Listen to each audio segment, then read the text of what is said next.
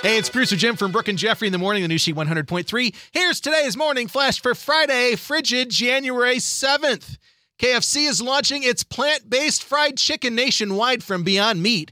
Starting Monday, you'll be able to pick up KFC's Beyond Fried Chicken in 6 or 12 piece orders with dipping sauces starting at only $6.99. Can't wait to try it. Ozark fans, the Byrdes are finally coming back to Netflix starting on January 21st with a new full length trailer available online. And finally, today's She Weekend throwbacks include a salute to David Bowie's 75th birthday, Elvis's birthday, Malcolm in the Middle's debut in 2000, and Apple releasing the first ever iPhone this weekend in 2007.